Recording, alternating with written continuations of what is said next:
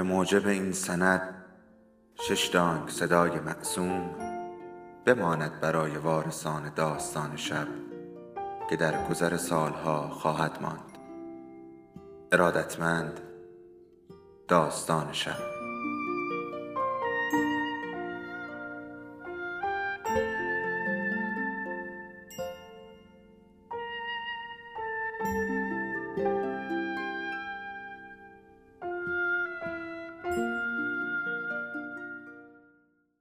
یکی بود یکی نبود.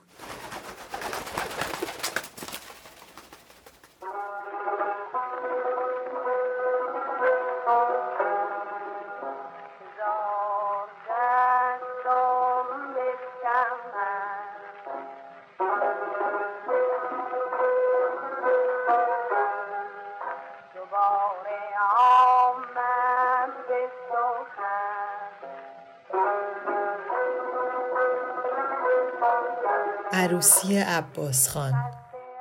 از مجموعه مادران و دختران نوشته محشید امیرشاهی. فصل ششم.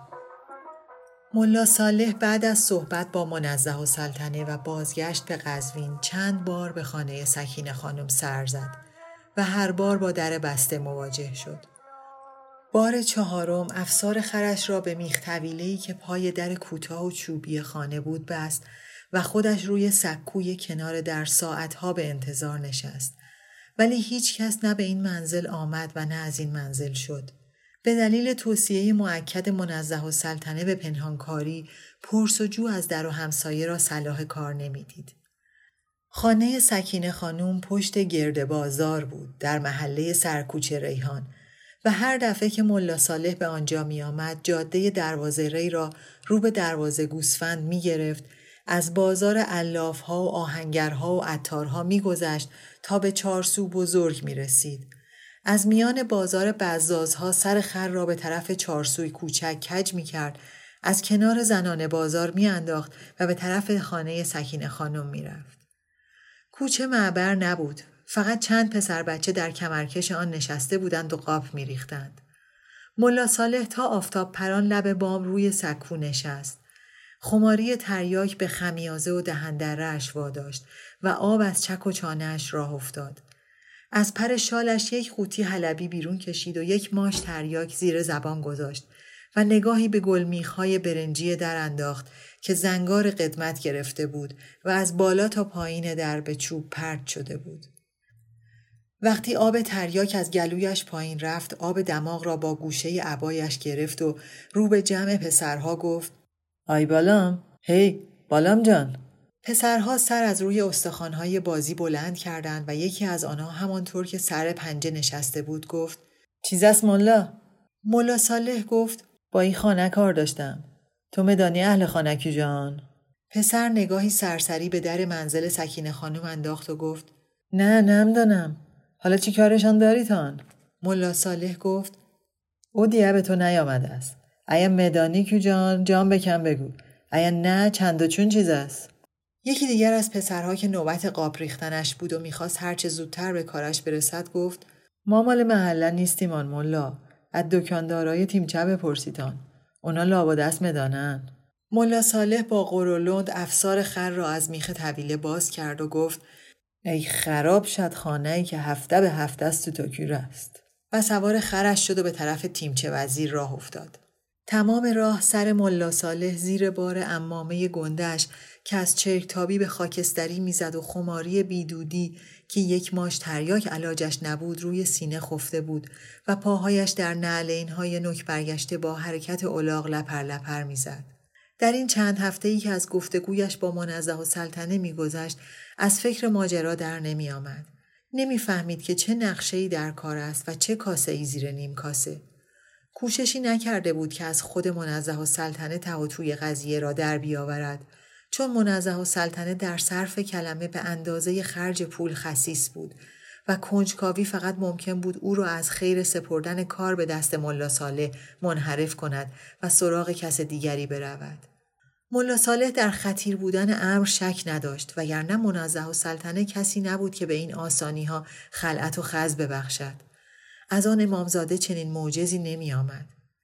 درباره سکینه خانم ملا صالح اطلاع چندانی نداشت. در دوره ای که زن میرزا حسن خان برادر میرزا محسن خان بود ملا صالح گاه به خانهاش می‌رفت و در بیرونی پای منقل پسرهایی که او از شوهر اولش داشت می نشست و یک دل سیر تریاک می کشید. اما خود سکینه خانم را هرگز رویت نکرده بود و از وجود دخترش به کلی بیخبر بود و حالا دو سالی می‌شد که پسرهای سکینه خانم را هم به چشم ندیده بود. زندگی با همه مشکلاتش مگر فرصت گفت و شنود میگذاشت وقت را باید صرف کسانی کرد که آبی از آنها گرم شود. چه خاصیتی داشت این دختر سکینه خانم که منزه السلطنه خواهانش بود و ملا صالح از آن آگاه نبود. چه شده بود که منزه السلطنه با آن خروار فیس و افاده که با شاه فالوده نمی‌خورد و کس و کار ولایتی را به چشم رعیت و زیر دست نگاه می‌کرد و هرگز حالی از ایشان نمی‌پرسید حالا سراغشان را می‌گرفت و به صرافت عروس بردن از آنها افتاده بود آن هم با این همه بیم و امید و رمز و راز و بزل و بخشش وقتی سیغه نایب عبدالله تاقه زری و جانماز ترمه را از طرف منزه و سلطنه به دست او سپرد که به سکینه خانم بدهد ملا صالح سعی کرد زیر زبان او را بکشد شاید از ماجرا سر در بیاورد. ولی زن عبدالله خان از همه جا بیخبر بود و هرچه ملا صالح پرسید خب زن نایب چه خبرها از خیش و قمای تیرانی؟ زن نایب سکوت کرد و بعد از اصرار و ابرام ملا صالح فقط گفت والا نمدانم چی بگم. چم دانم چی بگم. ملا صالح پرسید نمدانی یا چم دانی؟ اینا دوتا چیز است ببم زن عبدالله خان باز تکرار کرد والا نمدانم چم دانم چی بگم؟ ملا صالح گفت من دهن تا آرد گرفتن چم دانم والا؟ بالاخره ملا از کوره به در رفت و گفت ای زن نایب تو یه دانم ماچخر بودی از دهات دارالسلطنه قزوین. من سیغه جاری کردم شدیم متعلقه عبدالله خان و رفتی تهران. گفتیم بلکم لابد از تو دارالحکومه آدم شی. حالا برگشتی اما یه دانم ماچخر که سهل است به قمر بنی هاشم یه طویله خر. وقتی زن نایب عبدالله سر رفت ملا صالح برایش قرآن و فاتحه خواند. و به خواهر نایب عبدالله که ختم را گذاشته بود گفت مدانستم رفتنی است. همو ارا که رسید با آن دل دل شکم چشماش گلتاق بود.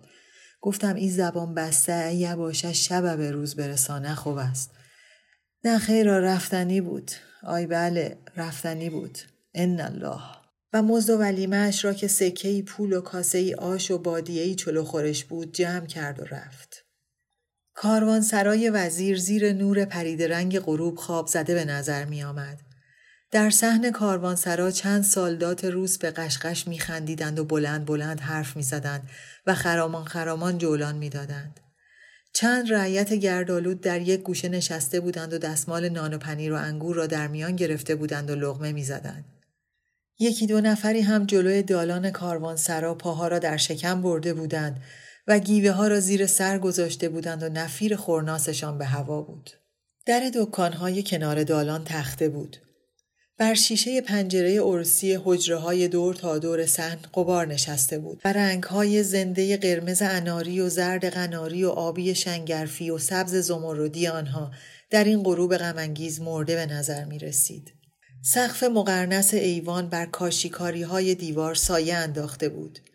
نه سیمرغ دیده می‌شد نه شیر نه ملائک نه خورشید خانم نه سوارکار نه صحنه های شکار فقط جسته و گریخته نقش پرک و ترنج و پای آهوی هاشی ها قابل تشخیص بود.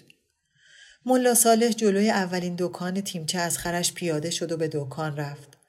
مرد میان سالی با ریش توپی فلفل نمکی و سر تراشیده پشت ترازو نشسته بود و دانه های چوبی چرتکه را پر سر و صدا با شست و انگشت اشاره بالا و پایین می برد. چشمش که به ملا صالح افتاد گفت خیر است ایشالله ملا صالح. چه شده است از این ورا؟ آفتاب از کدام سمت در آمده است؟ ملا صالح چشمهای تراخمیش را به طرف چراغ گردسوز گرداند و پلک زد و با سر آستین عبا دماغش را خاراند و گفت سلامت باشی مشتقی رد می شدم گفتم یه حالی از شما بپرسم. خوبی تا انشالله ابوی خوب است اخوی خوب است. خوب شکر خدا. مشتقی گفت برنج های علا از رش رسید از ملا ساله ری می‌کند این قضه و دو بنده انگشتش را نشان داد. ملا صالح گفت شازده امیرزاده خانم یه گونی مهدی خانی مرحمت کرده است که از دومسی های رشتم بهتر است والا. مشتقی می‌دانست که ملا صالح تمام مایحتاجش را از اعیان و اشراف شهر خیرات می‌گیرد. و خریدار چیزی نیست مگر تریاک آن هم به نسیه. ولی برای اینکه سر به سر ملا صالح بگذارد و زودتر از دکان فراریش بدهد همیشه گرانترین اجناس را به او عرضه می کرد. روغن کرمانشاهی و زعفران خراسان هم دارم اگه خواسته باشی. ای سوزنای حاج میر حسن خانی نمی‌خوای؟ ملا صالح پرسید سوزن حاج میر حسن خانی دیا چیز است؟ مشتقی گفت تگ و شاد استی کن سوزن نگی کن جوالدوز بگو نخه که بلند کنی سوزن ساب مشد و دهن را گوش تا گوش به لبخند معنیداری گشود. ملا صالح چشمش به سینی خرمای روی پیشخان بود و پرسید نظری است؟ مشتقی سینی را به دور از دسترس ملا صالح سر داد و گفت مگه خرم و خرک است؟ نه خیرایی رتب است. به مثال ظالوم ماند. ای غزه شهد دارد و مچسبد هر یه دانه خرما یه چلچراغ مگد نظری است. چش نظری است؟ ملا صالح گفت ای ناخون خشک. بی برکتی والا من آمدم یه خورده حلوا ارده ببرم. پستک زیاد باشد مشتقی یک تخت نازک حلوا ارده مغز پستهی برید و روی یک تکه کاغذ توی ترازو گذاشت و سنگها را ریز و درشت کرد و گفت یه سیر و نیم شد. خوب است؟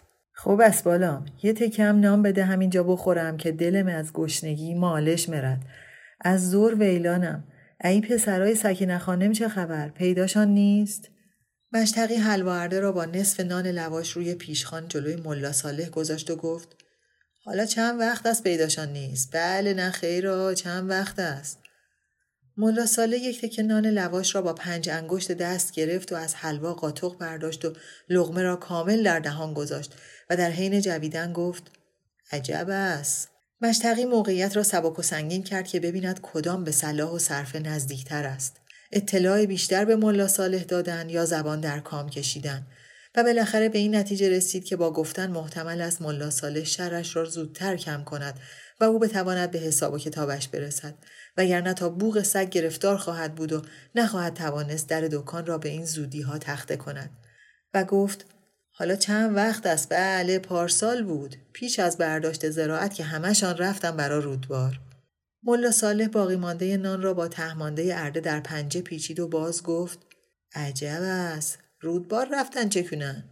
مشتقی چرتکه را که موقتا کنار گذاشته بود روی پیشخان گذاشت و گفت خوخان قذوی نشانه خالی کردن به ای حساب که فرمان فرما آنجا بماند. ایطور که آقا میرزا عبدالباقی مگد. شازده خو حاکم آذربایجان شده است اما را به ایالت ندارد. میگن اردبیلم ملا قربان علی خان قروخ کرده است با مستبدا هم دست است و رحیم خان چلبیانلو خاک آنجا را به توبره کشیده است. تبریزم شلوغ شلوغ شازده اینجا ماندگار شده است اما هنو در خانه سکینه خانم ساکن نشده است خانه خالی افتاده است تا شازده نزول اجلال کند خلاف ارز نکرده باشم اینطور که آقا میرزا عبدالباقی میگد اهل خانه رفتن برا رودبار به دهشان تا بلکم درختای زیتون نقد کنند زبان ملا صالح مشغول گشتن در سوراخ سنبه و زیر و زبر دهان بود که آخرین ذرات نان و حلوا را جمع جور کند و فرو ببرد. با آنکه تا جای ممکن لغمه ها را با دندانهای جلو جویده بود و قسمتی را نجویده بلعیده بود زغزغ دندانهای کرم خوردهش بر اثر تماس با شیرینی بلند شد و ملا صالح در حین جستجو با زبان درد دندان را با موچ کشیدن بزاقش تسکین می‌داد و در ضمن حواسش به حرفهای مشتقی بود و بالاخره گفت خب پس رفتم برا رودبار پسرا و همشیره و ننه همه؟ مشتقی گفت آی بله ایطور که معلوم است. ملا صالح پرسید چند وقته؟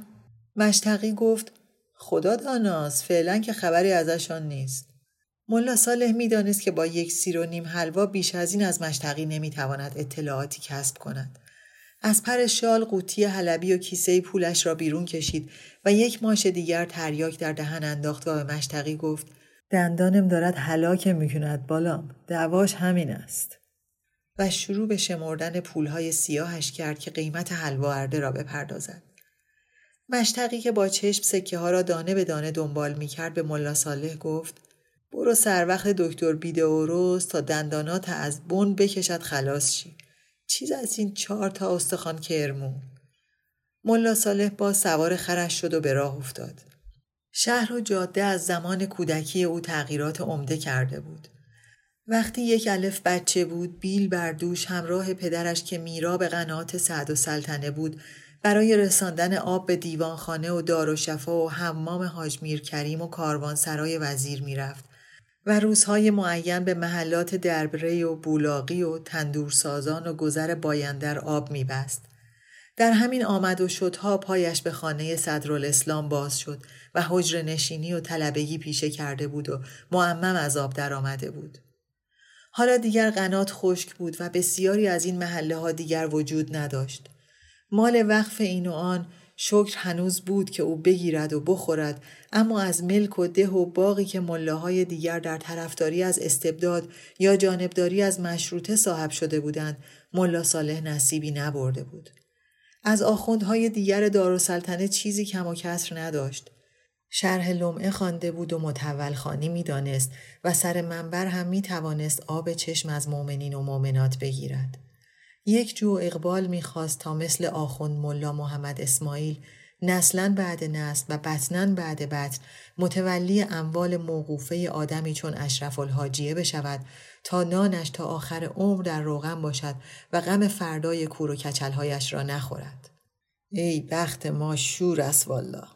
ملا صالح ذهنش را متوجه حرفهای مشتقی کرد و به این نتیجه رسید که باید در طلوع آفتاب به تلگرافخانه برود و خبر به منزه و سلطنه برساند که کارش دیر و زود دارد اما سوخت و سوز اصلا و ابدا و اواخر هفته آزم رودبار و دیدار با سکینه خانم بشود و کار را هرچه زودتر فیصله بدهد و خلعت را تا منزه و سلطنه از حرفش عدول نکرده است بگیرد.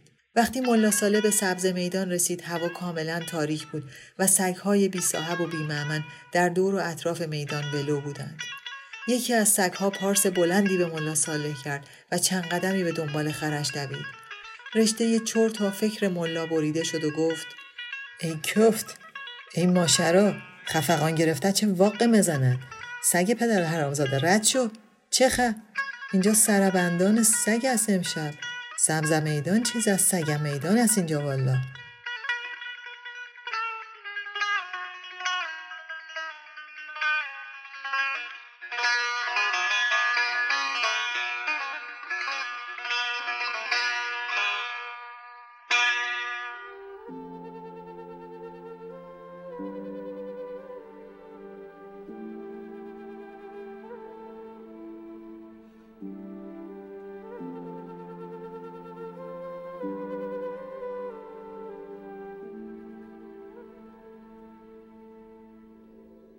داستان شب بهانه است.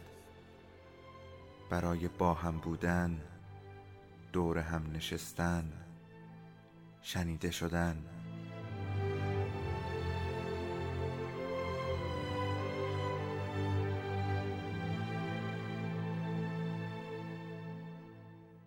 صدای افسانه ها رو میشنویم